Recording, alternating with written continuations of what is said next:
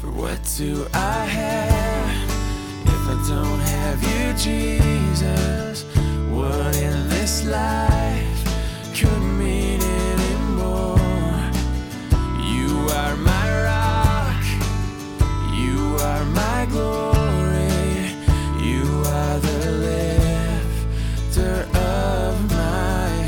Hi, and welcome to the Rock Podcast. In today's teaching, the Apostle Paul expounds upon the grace and justice of God. Let's join Pastor Ross now with a message entitled Grace and Justice. There's a cry. How many of you were around back in the days when, if you wanted to communicate with somebody, you had kind of two options a phone call or a handwritten letter? Wow, that's awesome. We got a lot of older folks in the congregation. Oh, there was something so nice about looking forward to what's coming in that little box and then seeing the person's handwriting so much more personable, uh, you know, and brought a lot of joy. Now, we can only imagine the joy of the new believers uh, when that long awaited letter back in the first century finally arrived to them a letter from their pastor, Pastor Paul, in his own handwriting. The end of Second Thessalonians, he's going to say, Hey, this is my handwriting, this is how I write.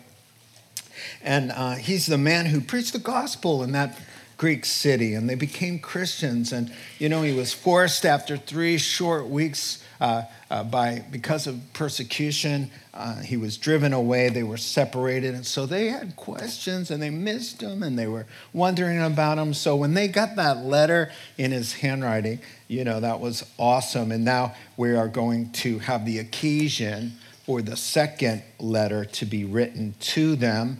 Um, you'll recall that Paul and Timothy, and some of your Bibles has have Silvanus. That's another way to spell uh, Silas. And so Paul, along with two younger men, pastors who were working with him, uh, came to Europe really for the very first time. Here, I got a map.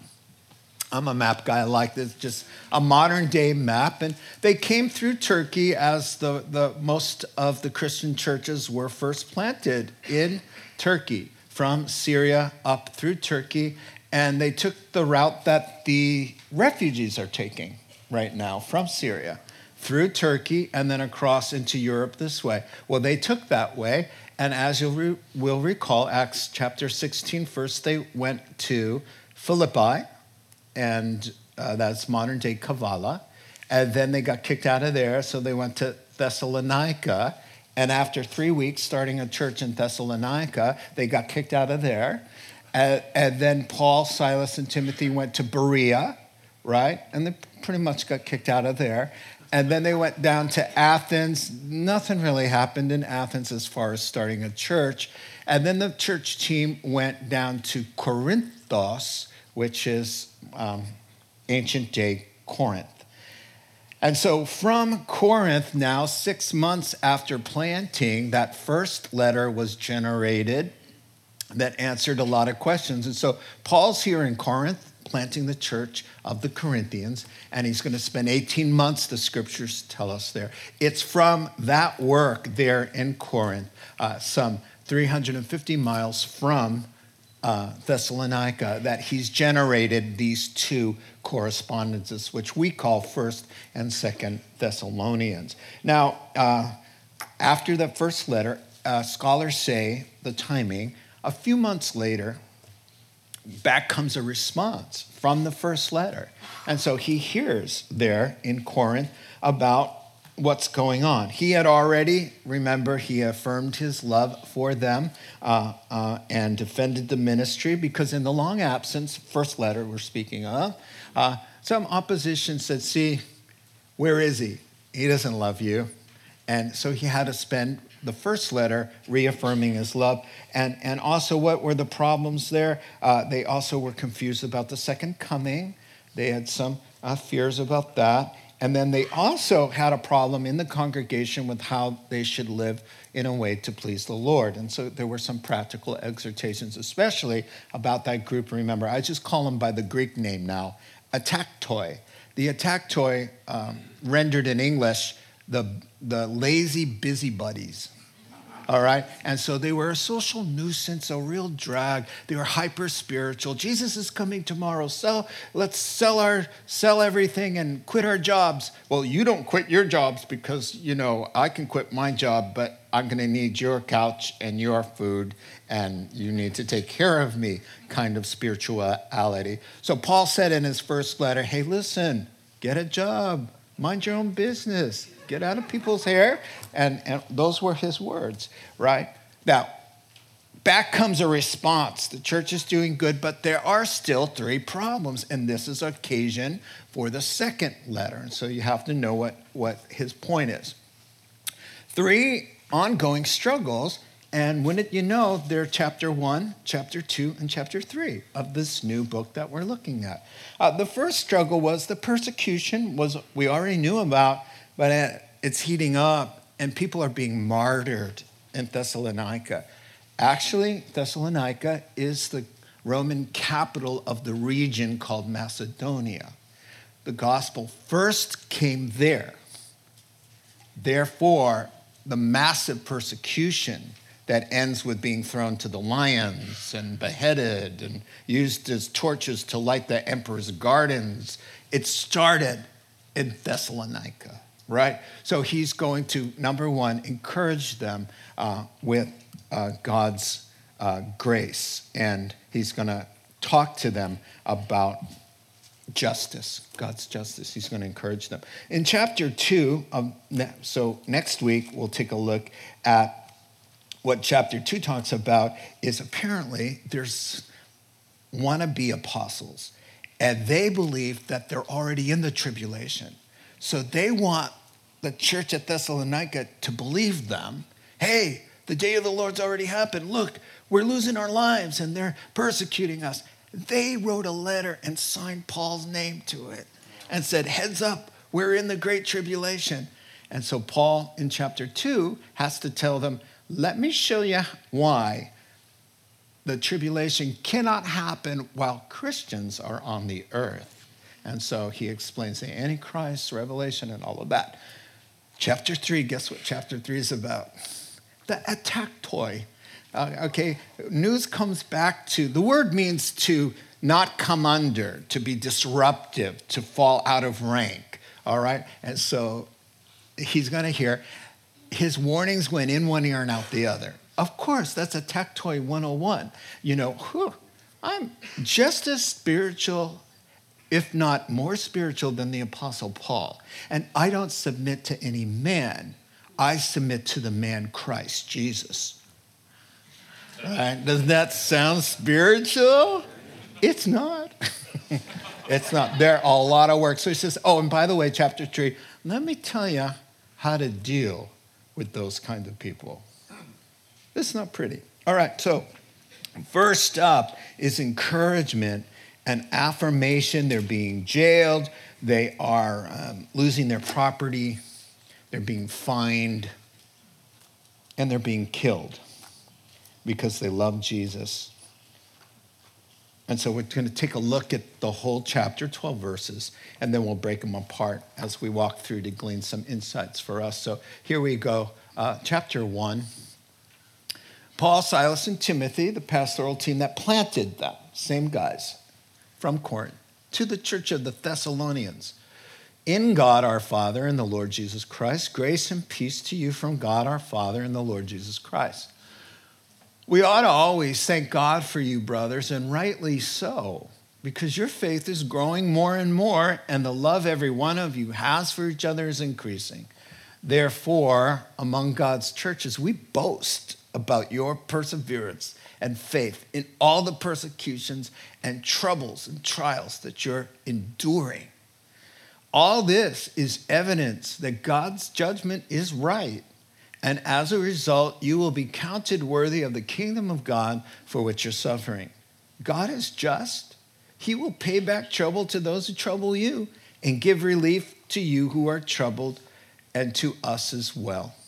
And this will happen when the Lord Jesus is revealed from heaven in blazing fire with his powerful angels. He will punish those who do not know God and do not obey the gospel of our Lord Jesus. they will be punished with everlasting destruction and shut out from the presence of the Lord and from the majesty of his power. On the day he comes to be glorified in his holy people and to be marveled at among all those who have believed.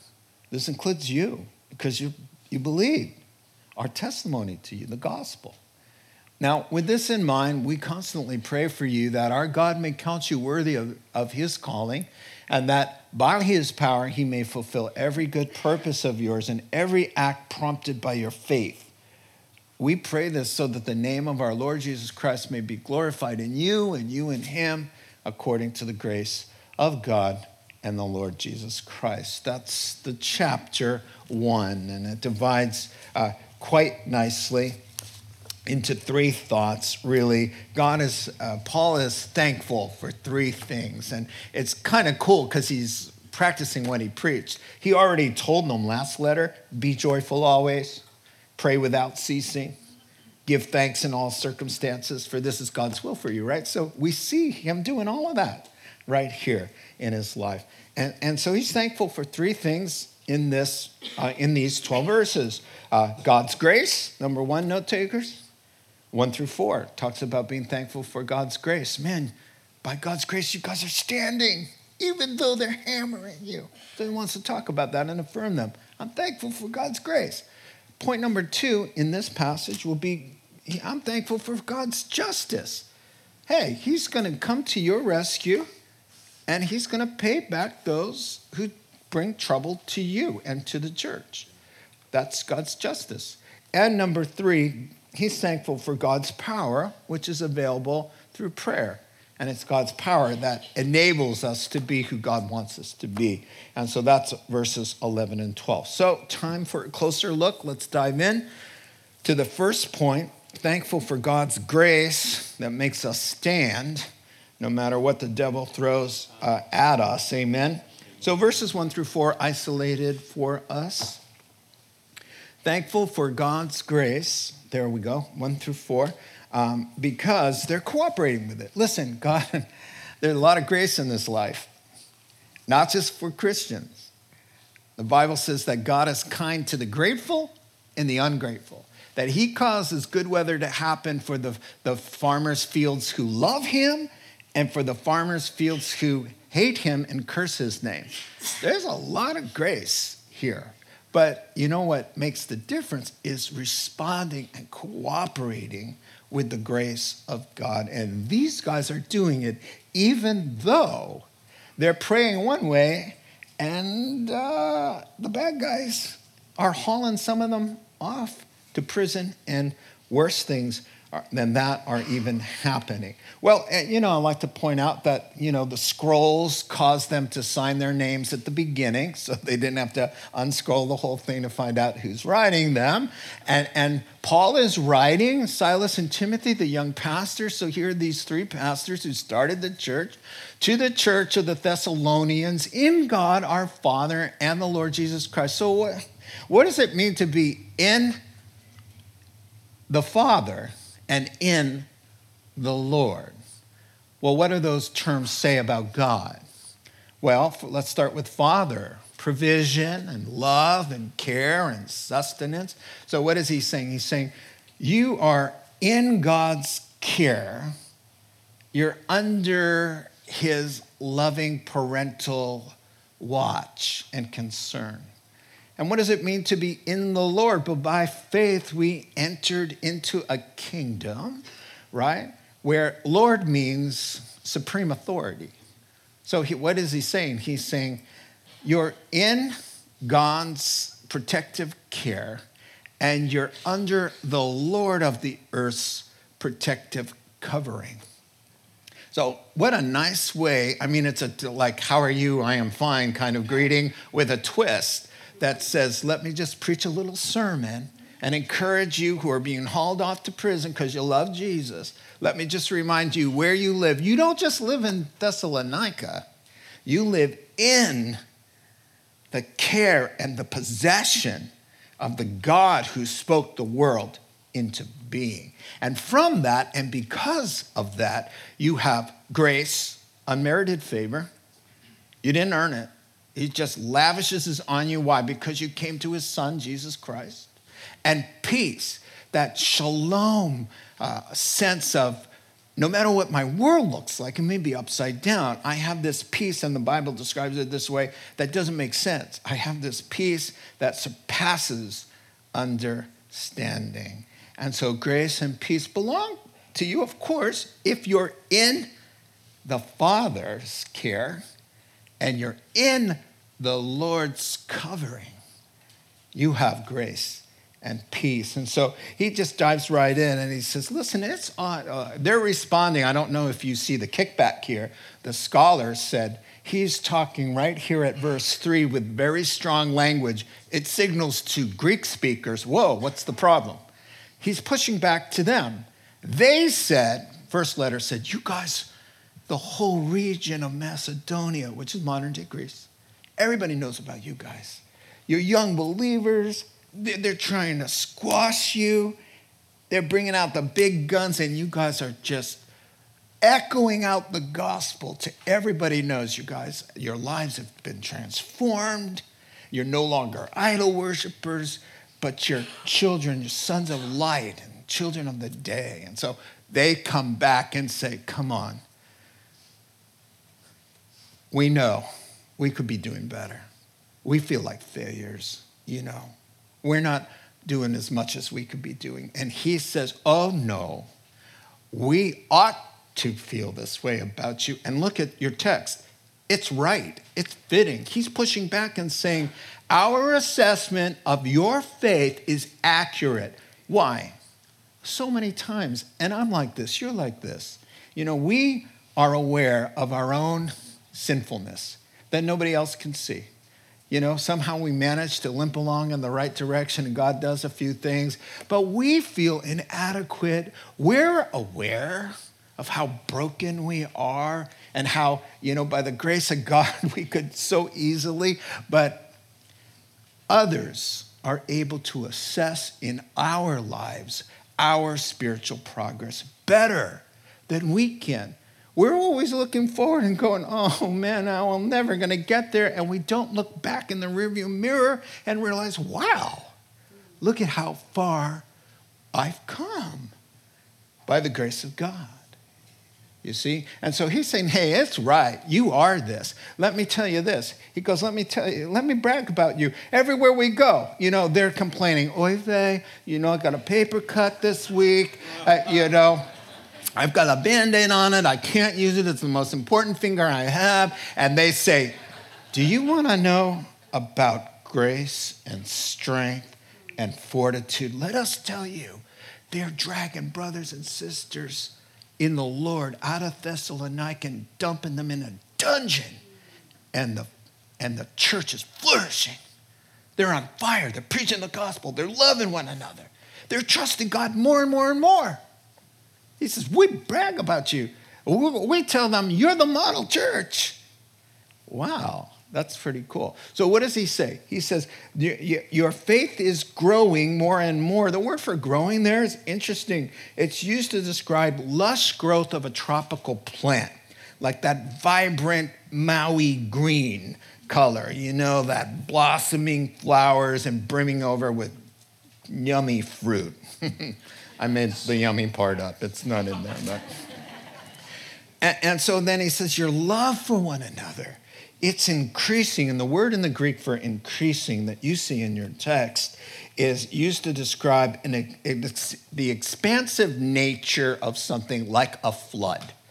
So he says, This flood is raising higher and higher and higher. What is it? It's the flood of God's grace and peace coming down in response. You're just loving one another. And what is causing that character of love and faith to grow? The trouble, the pressure. God's plan to use trouble is working to mature them You know, that's what's happening there. How is that possible? You get dragged off to prison. Some of them are martyred. Can you imagine if three, three rows were empty? Where are they? Well, we don't know. Last we heard they were in prison. Did it? And one of them over here, a big hole over here from the family that's missing because the dad got killed.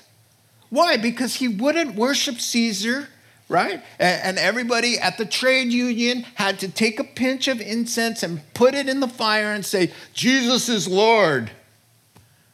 No, Caesar is Lord. But instead of that, he said, put his hand on his heart, said, No incense necessary. There is only one Lord, and his name is Jesus Christ. And they killed him. And the church is growing in faith more and more like a fat mango tree and the love that they have for one another is increasing like a tsunami. How is that possible? They're in the Father, and they're in a Lord, and they have grace, and they have peace. And that's how it's possible to take the pressure cooker and out comes character and perseverance and strength and godliness and, and all the corruption is drained and oozed out because the vice is squeezing. God says, I can use this. You want proof? Romans chapter 5.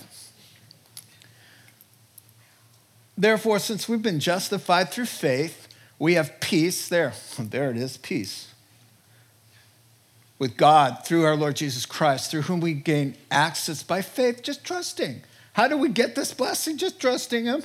Into this grace, there it is, grace and peace in which we stand. Hey, we're happy about going to heaven and the second coming and all of that. Not only that, but we're also happy about our sufferings. You want to know why? Because we know, not we think that maybe, perhaps, we know as Christian believers that suffering produces Suffering produces. Suffering produces. It produces it. It makes it happen. It's this is the cause of this. What? Suffering produces perseverance. What is he praising them for? Their endurance. Where did they get that endurance? Suffering produces it. Produces character and you guys are loving each other more and more. That's a character quality of love. Where did it come from? Right here, because it's producing it. And hope, hope just keeps you confidently trusting, and we won't be disappointed because God has poured out his love in a tangible way through the Spirit of God, and we come to life and rely on this love through the Holy Spirit whom he has given. You know, it's not just, it's a conspiracy. It's not just Paul. You know, James joins in. He says, hey, I want you to consider pure joy, my brothers, whenever you face trouble. This word means to be stressed of many kinds because you know, yeah, maybe, perhaps, somehow, no, you know that the testing of your faith develops this Perseverance. Where's your perseverance? Hey, man, you really got a lot of perseverance. Where'd it come from? Testing, trouble. And that's why I can, you know, kind of have a joy down deep somewhere about what I'm going through. I say down deep somewhere because, you know, nobody's happy when they're suffering.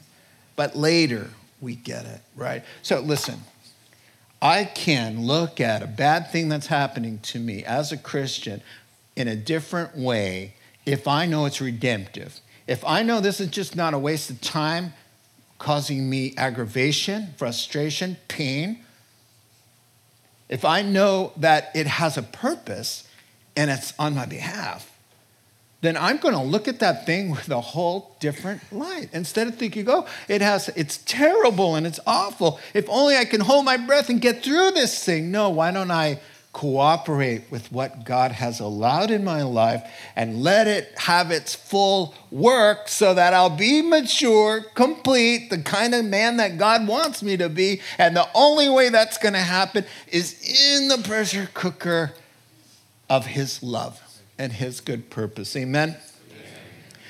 So, like it or not, and mostly we don't, God has decided to use and allow the natural hostility that's in the world toward him and then aimed at us as a way to grow, refine, and mature his people. You want to know the name of God's gym? You know, I go to Fusion whenever, I don't know what that means, but it's a name of the gym. You know what God's gym is called where we go? It's called trouble. That's where you go to get buffed for the Lord. All right? You go into trouble with a good attitude. Hupomone in the Greek means to remain under.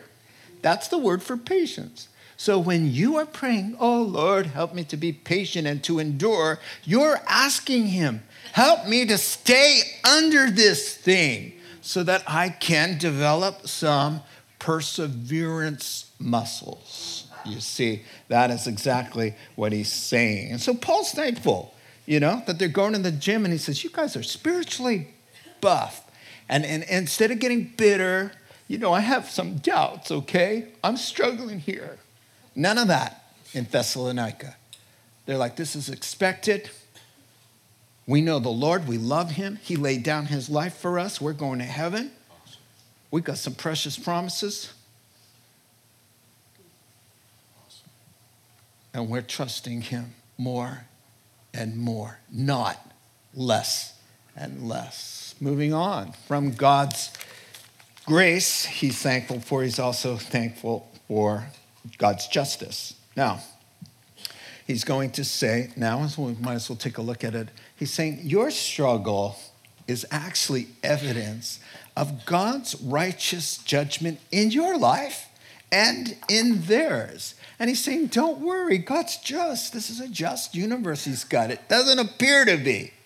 But he's saying, God is just. He's going to pay back trouble to troublemakers, and he's going to give you guys comfort and help, right? He's saying this is going to happen in a big way when the Lord Jesus Christ is revealed from heaven in blazing fire with powerful angels and and and he's going to end up punishing those who refuse to let him love and save them that don't know God, don't obey the gospel's good news of our Lord Jesus Christ.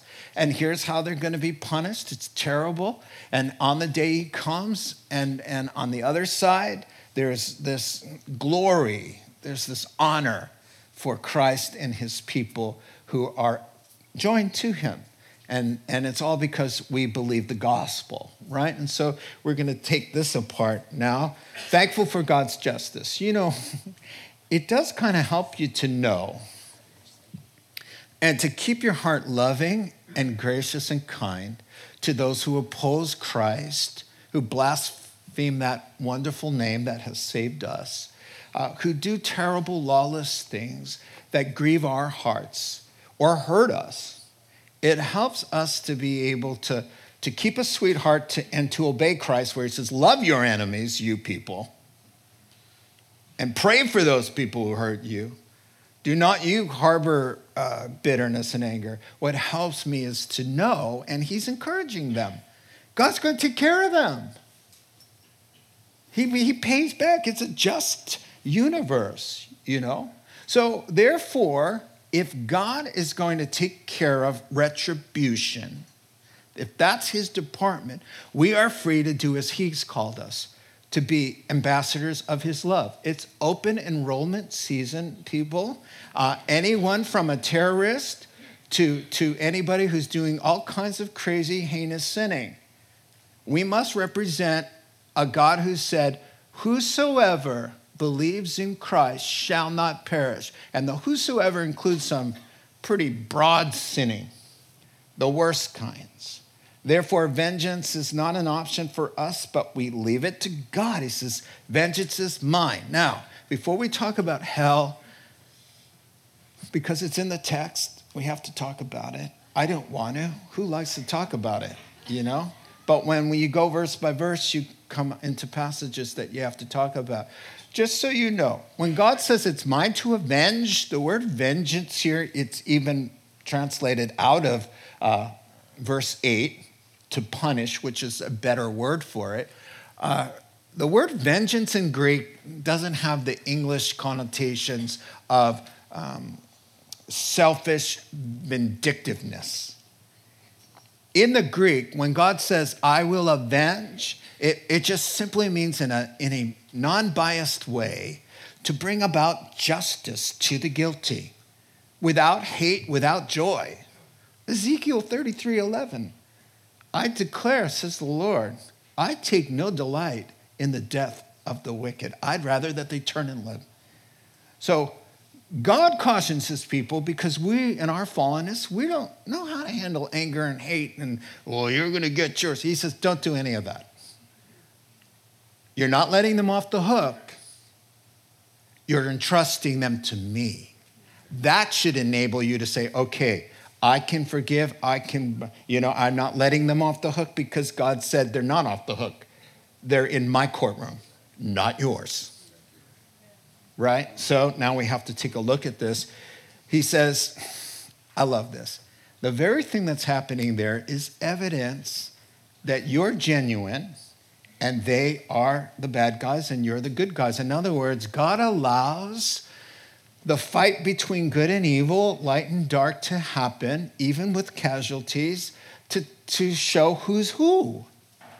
And, and God's justice, he says there, is right, even though it doesn't look right. So he's saying, I know what you're saying. The guys are winning. The Smith family's missing because they killed the father. Where, God, where are you? Why aren't you doing anything? And he says, Oh, no, he's working. He's working.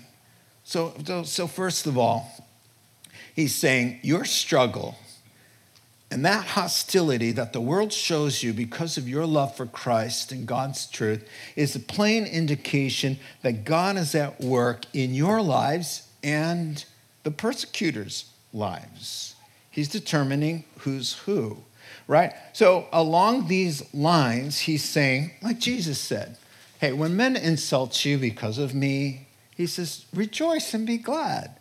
Listen to his reasoning because that's how they treated the Bible heroes Isaiah, Elijah, Jeremiah, um, Noah, Moses, and you.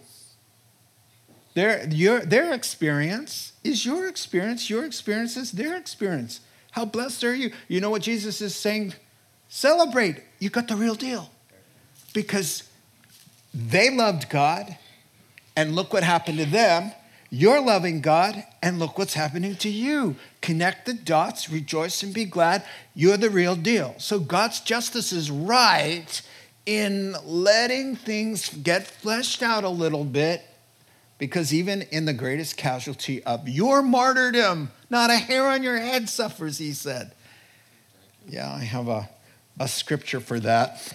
Matthew chapter 10. You'll be hated because of me, but stand firm to the end. You'll see your salvation. A servant's not above his master. If they called your, your Lord the son of Satan, they called him Beelzebub, which means son of the devil. if they called me the son of the devil, how much more you, the ones who serve me, right? So don't be afraid of them. The truth will all come out in the end. Don't be afraid of those who can kill your body, but can't kill the soul. Rather, be more concerned, I'll tell you who, the one who can destroy both soul and body in hell, he should get your attention. Now, God knows everything that's going on with you. He even knows the numbers of hairs on your head. So you don't have to be afraid. You're of great worth to God. You see? And so we're able uh, to trust Him even to martyrdom. How fair is that? Jesus said, Well, how fair was it for me? He, he told us the path to glory involves a cross. Not just mine, he said. I invite you to dine, deny self, pick up your cross, Thessalonians, and follow me because you're my image in this world. I taught them, I loved them in a perfect way, and they killed me. And you're little me. in the world. Don't expect a standing ovation, you know? And so he says to them, Look, stop panicking. Though it appears to you that there's no justice going on, look at the world today. There's like 20 some odd countries that make it against the law to be who you are. And you could lose your life if you profess Jesus as Lord over a certain other prophet, shall we say. It's happening to them. Where's God? Paul says, His justice is right. He's going to relieve, He's going to help, but He's working faith, He's growing character, He's purging us, and He's building up our reward that's eternal, and He will come to our aid, and He's calling them out. Who are the true unbelievers? And storing up wrath, unfortunately, for anyone who won't take Him up on His loving sacrifice for their sins, right? And so that, that's what that means. I do want you to catch what's important here, where he says that you will be counted. I think it's verse five or six. Uh, as a result, you'll be counted worthy of the kingdom of God. Uh, the gospel comes to unworthy people, and, and we are considered worthy by living up to what we've already obtained. So he's saying, you know, the idea is God is on the other end of that call. Hey, come to me, live for me. So live worthy of that. You can never become worthy. He's already taken care of that through his uh, death and resurrection. And so God is just. There's going to be, verse 6, a public vindication uh, coming, a public reversal of fortunes, if you will, for both groups. So let's talk about that. He says the afflicted are going to get relief, and there's payback uh, for the troublemakers. Uh, and you do notice where he says, and, and his justice is right, even though it doesn't appear to be. What is he saying? He's saying, it's not over yet. When you see me, then you know it's over and then you're going to see this happen. Jesus called it the first shall be last, and the last shall be first. Oh, snap. All right? So, what happens there, that old snap part's not in the Bible.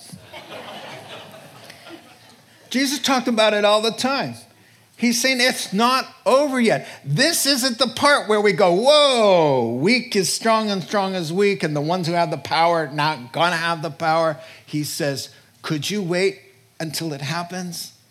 Stop judging so early. Oh no, they're winning and we're losing. He says, hold on. We'll show you who's winning and who's losing. So, um, Paul's assurance about God's future judgment naturally prompts three questions When does it occur? Who's going to get it? And what form does the punishment take? Let's isolate those answers. Number one, when does it occur? When's the big culmination? Well, it is the first sentence this will happen when the Lord Jesus revealed from heaven. The word revealed there is apocalypsis, which is the Greek title of the book of Revelation. That's what it means. It means to take off the covering and show you. Now, the world uses apocalypse for like Armageddon. Actually, it just means revelation, it means to open and see, right? So he's saying that the great redress of human experience. In other words, the great rebalancing. Whoa, wait a second. It seems out of touch here. You know, all the bad guys, the corruption, and everything seems to be in power. But hold on, me and my people are now in charge. Let's turn the tables. When does that happen? When he's revealed. Part of that, you know, we see him first in a secret kind of appearing, but this appearing seems to be visible uh, to all. There's, as I told you, 1,845 references to the second coming. Um, for every reference in the Bible to his first coming, there are eight to the second coming. And so, right, um, Jesus is really keen about describing that day uh, as a day of role reversals. And so uh, the Lord comes for the church as a thief in the night. The thief comes in, he's not seen. He takes the valuables and what we call the catching away of the church out of harm's way before the great and awesome day of the Lord happens, which we call Judgment Day, right? But this we're talking about here, where he's revealed in flames of fire, you know, in blazing fire. Revelation chapter 1, verse 7 says, Look, he's coming with the clouds, and every eye shall see, even those who pierced him. This guy, had he not repented, he's in a place called Hades. He's alive and unwell in that place. It will be such an appearing that everybody in heaven, on earth, and under the earth shall see him. And John goes on to say, and the earth will grieve, because most of the earth will be unbelievers at that time. Here's how Jesus put it. I'll just read it to you. For as lightning that comes from the east is visible even in the west, so will be the coming of the Son of God. Immediately after the distress of the tribulation days, the sun will be darkened and the moon will not give its light. He's already come and rescued believers. The stars will fall from their place and the heavenly bodies will be shaken. At that time, the Son of God will appear in the sky, and all the nations of the earth will mourn. They will see the Son of God coming on the clouds of the sky with power and great glory. And so he came the first time in obscurity and, and in weakness. And, and it says in Hebrews Christ was sacrificed once to take away the sins of many and he will appear a second time, not to bear sin, but to bring salvation to those who are waiting. Well, that's one part of the justice, right? So, first coming, weakness and obscurity. Second one, powerful and public magnificence. The, the text goes on to say, with blazing fire and powerful angels. The second question was, well, to pay, pay back who? Well, he answers that he will punish those who do not know God and do not obey the gospel of our Lord. Well, those who do not know God, it's not an innocent lack of information there. The Bible describes it in, in ways of a willful, a willful rejection of the truth that God has plainly, quote, plainly made clear to them. Romans chapter 1 and verse 19. So, at one level, uh, you don't have to have grown up in a Christian country to know enough to be saved, according to Romans chapter 1. God knows the intent and the motivation of everybody's heart.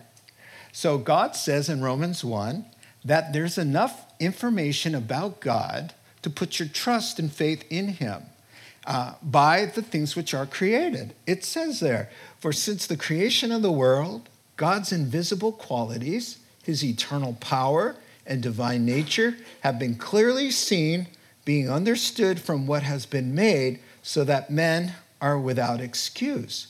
For although they knew God, they neither glorified him as God or gave thanks to him, but their thinking became futile and their foolish hearts were darkened. And so they exchanged the truth of God and they made uh, snakes and elephant men and bowed down to rocks and stones.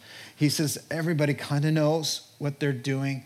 And so it's a willful rejection. They don't know God because they honestly, they don't want to know God. That's what we take from the Bible as a whole. And so um, they've rejected a wooing of the Holy Spirit, that voice. You know, I've often said on Judgment Day, people are going to hear that voice and go, oh, we've met before. No one's going to go to that voice that's, hey, hey. No one's going to go, what? Who are you? What happened? Oh, no, that's the voice that was striving with them their whole life, right? But they kept the door close. They rejected the warnings of their conscience. Romans chapter 2 says, you know what? We have a conscience that God gave us that, that knows. That, that just knows spirit didn't come from a rock. I'm a spiritual being. Spirit has to be, come from another spirit. And a designed world that works so wonderfully would design the human eyeball, the natural cycles of the earth. Has to have a designer for the design. So those things have been stepped aside. They do, no, don't know God because they don't want to obey Him. The next clause is it's the same understanding. It's hard to uh, want to serve a Lord. That's what will keep a lot of people away from God. The third question is what will be their judgment? Now, you know, I know we have visitors here. And, you know, when I meet them in the lobby before I know that we're going to talk about they will be punished with everlasting destruction and shut from the presence of the Lord, shut out uh, from the majesty of his power, you know, I kind of cringe and I just inwardly pray, God, would you just give me a way to, to convey this without compromising, but not in a proud, arrogant, um, unbecoming way? This is, this is a horror to our hearts. No one's happy about this, including God. Right? And so here's what he's saying. I mean, those who, by their willful choice, skip out on God's love and his sacrifice for their sins to pay for their sins, then uh, someone has to pay. There are two options. Let him t- pick up the tab, which he did, or you pick up the tab for every sin that you've ever committed. Someone's got to pay. And that's the name for vengeance. It's just a blind, okay, well, let's pay. Let's start with junior high years and, and continuing up. And now you have to pay. I, I say junior high because of 12, 13, whenever the age of accountability. Kids are free.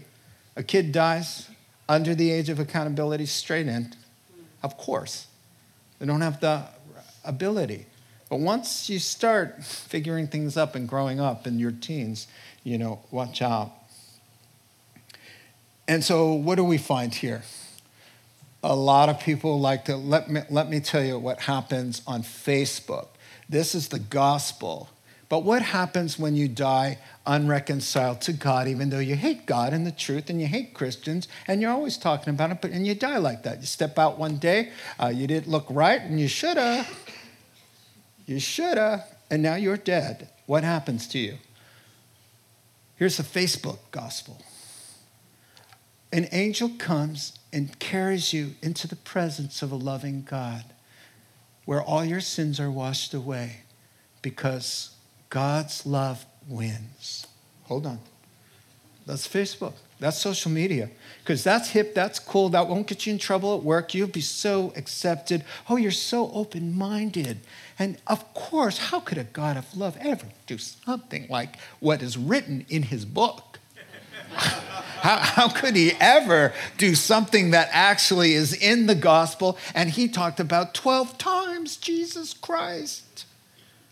He calls hell an eternal garbage dump, and he calls it eternal fire and black darkness and he says it goes on forever and ever. Jesus' words, not mine. Oh, somebody sent me an email. I'm not going to your church anymore because you talk about hell. I'm like, you do realize it's in the Bible, right? and this person says, I'm going to so and so's church. And I said, You do know he believes the same thing I do, right? And she said, But he doesn't talk about it. Woo! I found the secret to growing a church.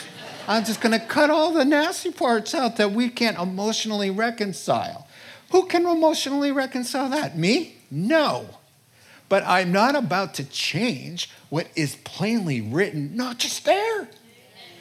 Because I can't emotionally grasp how a God of love can allow that to happen, right? I can't change anything, right? When I get to heaven, God is going to look me in the face and say, okay, Ross, it's time to talk about pastoring and your Bible teaching. And I just want to make sure, uh, let's line up some things.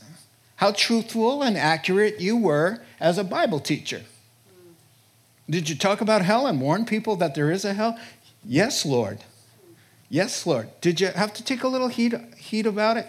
Yes, Lord. Uh, well, that's funny. Gabriel, show, press print out, and we'll show you all the, all the Facebook comments about you, Pastor Ross. Right here, we have them. The Lord Jesus Christ opens up a scroll and says, I just want to show you. This, uh, hold on. Hold on. Oh, we're not done. Let's go to Twitter or Twitter or the little bird that flies. And Pastor Ross, the Lord speaking, he probably just call me Ross or by a name we don't know. He has a name for us.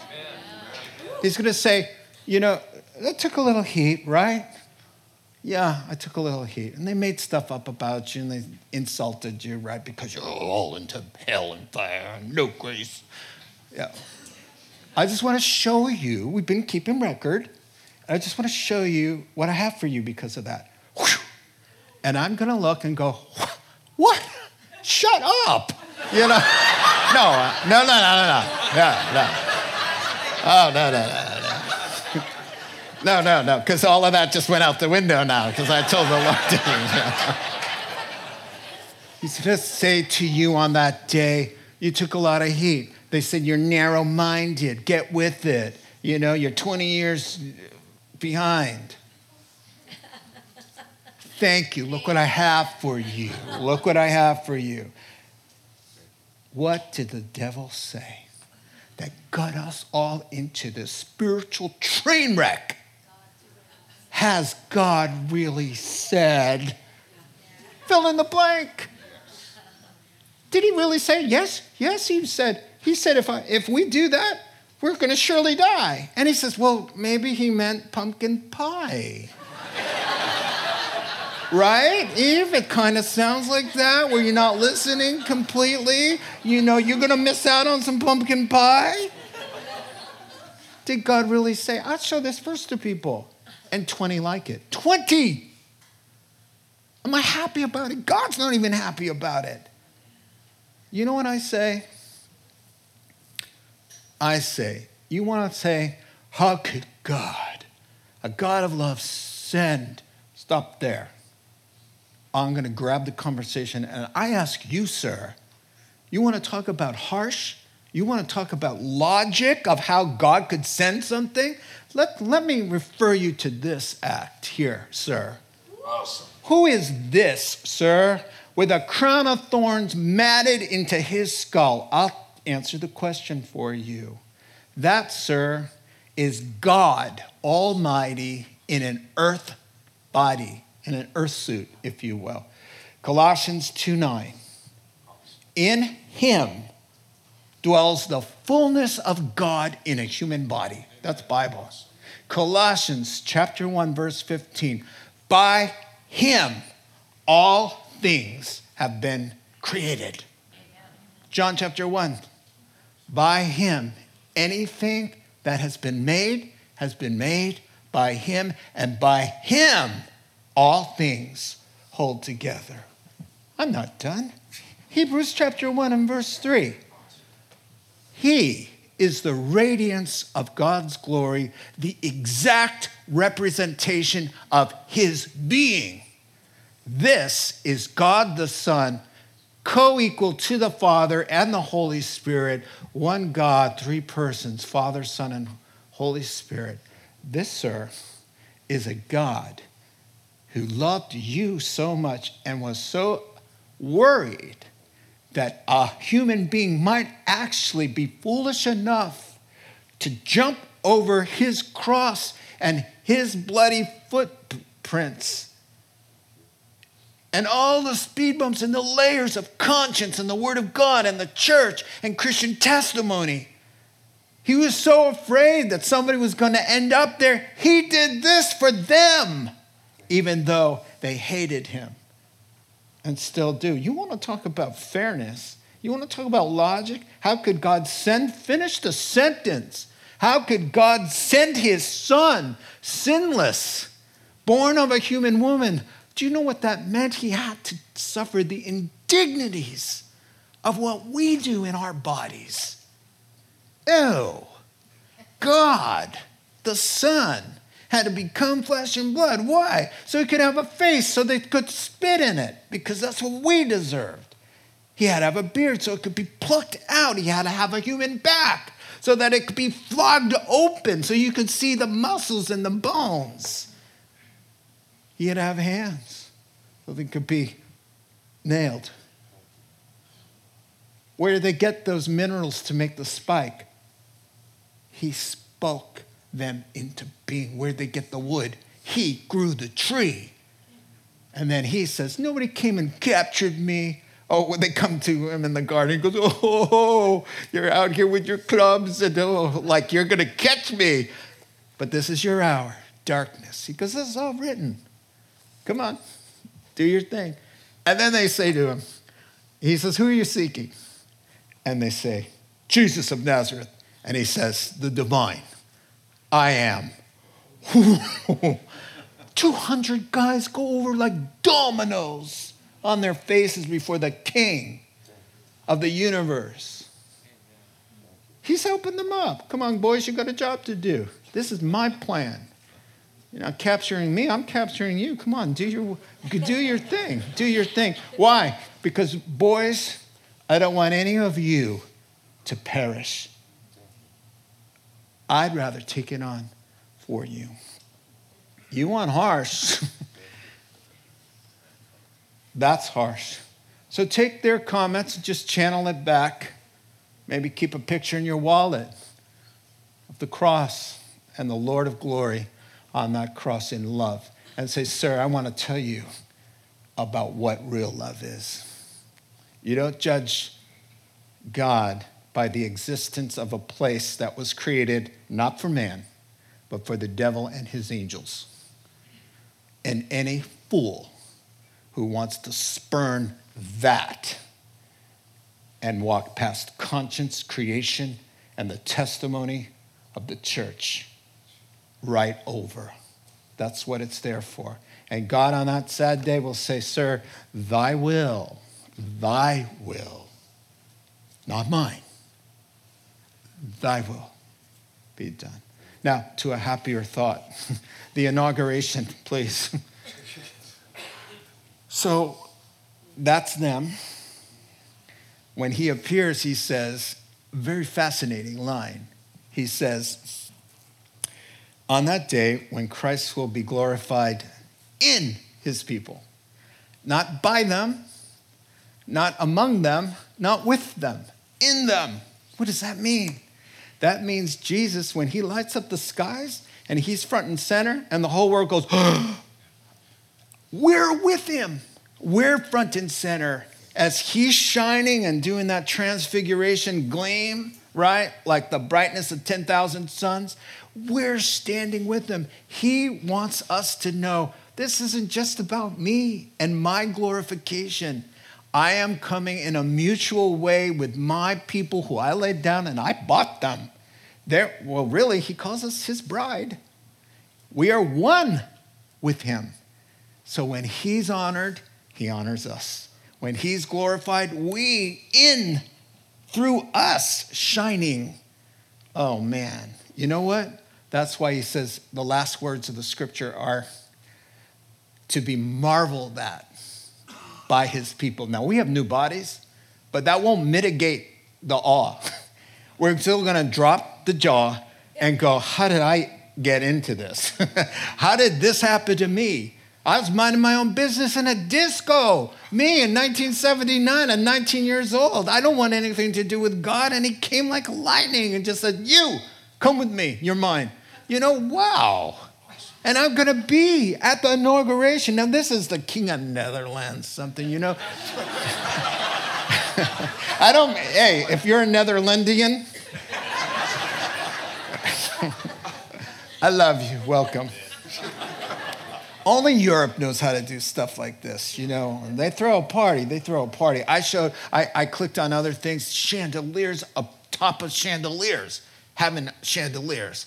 Oh, just so beautiful. And I just thought, the inauguration of an earthly king compared to the Son of God, the King of Kings. On his head, many crowns. What does that even mean? Oh, man. He said, You and I will marvel when the tables are turned and we're no longer the tail, we're the head. And the head now, no longer the head, it's the tail. And everyone will know everything about all the little stories that will just be knowledge. Jesus said there's not one thing that goes on that won't be disclosed and open and lit up in that day. Our sins, whew, covered.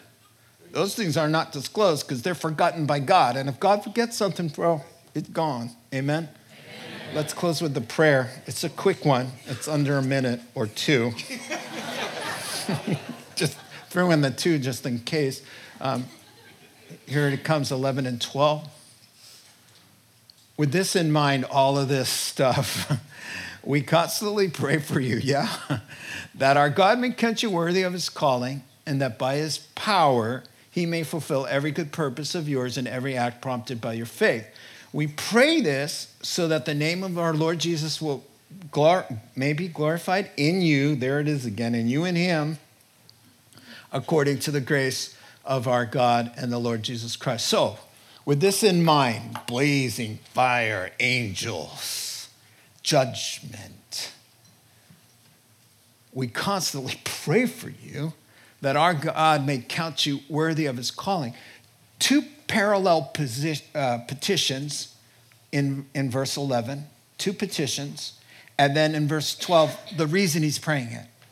So, petition number one, that God may count you worthy of his calling. Once again, we're not earning anything by enduring, right? We're only proving that we're living up to what we already obtained. But here's what he's saying He's saying, Our prayers is that God will give you the power to live in a worthy way, knowing it's God who's been whispering and wooing you and pulling you. Talk to the, uh, this guy in the, uh, lobby, that's the word for it. And he's telling me, Oh, I just feel like a drawing and I, have strayed away, but I, I just feel like God is just cornering me in a beautiful way. And he's just kind of like got me and he's drawing me in. That person is God. You must respond worthy of the calling. And how about the cross that saves you? You got to, to Factor all this in the cross, the sacrifice, God, the holiness, and, and walk imperfectly as we all do in a manner that acknowledges, whoa, the seriousness and the awesomeness of having God on the other end of this for us in a personal way. That's all he's saying there. And then the second petition, I love this one. He says, May God give you the power to accomplish every last thing in your heart that's born of faith. So, all the dreams that you have for God, all the things that I want so bad to be a man of self control and moral purity. He says, May God's power make that happen. I want to be a guy my wife is proud of. And, and my wife would come under my servant leadership and respect because of the kind of way I serve her. I want to raise my kids with the instruction and the love of the Lord. I want to do something for God. I, I want to get there, see Him, all this hoopla, you know. And I want him to say, wow. I want him to say, wow, you nailed it. You, you, you know that thing that was born in your heart? That I gave you the power to do, you see. Dream a, a little bit. None of this mediocre stuff. Just start to want to. I, I want to be the biggest giver in the church. What's wrong with that? Oh, oh, it doesn't go by totals, it goes by proportion. So a person of little income can be the biggest giver of the church. Jesus uh, was in the temple, right? This is not in my notes. Surprise. Uh, And he's walking past the treasuries, and everybody's putting in their sounding trumpets. The Pharisees would sound a trumpet and go, Oh, here's what I brought, you know. And then Jesus is standing there, and he sees this little old lady, nobody's looking, and she has two copper coins, you know the story, and she tosses them in. Bing, bing. Jesus said, Whoa, hold on. Trumpet blast of God's mouth. Whoa, did you see that? Wow. Two pennies. Got a wow from the Son of God. Two pennies. She doesn't have a lot, Jesus says, but she managed somehow to have two pennies. And you know what? She said, I'm not going to walk in here and have nothing to put in there. Two pennies. I got two pennies. I'm going to put them in there and trust God. I want to be like everybody else. I want to be a contributor. And she, and Jesus says, she is the number one giver in the temple. Wow. You know, he makes it easy. You know, you're, you're thinking, you know, I'm going to get there. What am I going to have? You know, Jesus has been paying attention, and he said, I'll tell you what, you're going to get a reward for even a cup of cold water in my name. Translated. That's funny, Pastor Adam he handed someone, it might have even been me, I wanted a cup of water, and he, hands the water and he goes, In Jesus' name. he looked at me like, Hey, you know, just uh, making sure I get something up there. so, listen, what does it mean? It doesn't mean that per se. It means a tiny little thing. You went around, you saw somebody crying at church. Hey, listen, what's the story? What's going on? Put your arm around them and pray a little bit, encourage them. That's a cup of refreshing water. Boom. God says, check, boom, done. Got a record of that one. And that is going to materialize on the day we see him into some kind of what? Now, Paul says, live in such a way to have a really nice welcome. He said, That's not bad. That's smart. Run in such a way to win first prize. So when you get there, Jesus said, Hey, I've been keeping track of stuff. Take a look at that. Whatever that is, there's a that. We're not really sure what that is, uh, but we do know it has something to do with responsibility in his kingdom and honor there. So, a lot to think about this morning to walk worthy of that calling with this in mind that God's power is the one, the thing that's going to accomplish this in our hearts and lives. Let's pray together. Oh, Heavenly Father, just 12 verses, but a lot to say. We thank you, Lord, for your love. And now, as we kind of wrap things up and worship, would you bring home the points that are important to each person and encourage our hearts, Lord, in Jesus' name. Amen. Let's stand. Closing song. You have been listening to the Rock Podcast. Our regular services are held on Wednesday nights at 6:30 and Sunday mornings at 8:30 and 10:30 a.m. in Santa Rosa, California.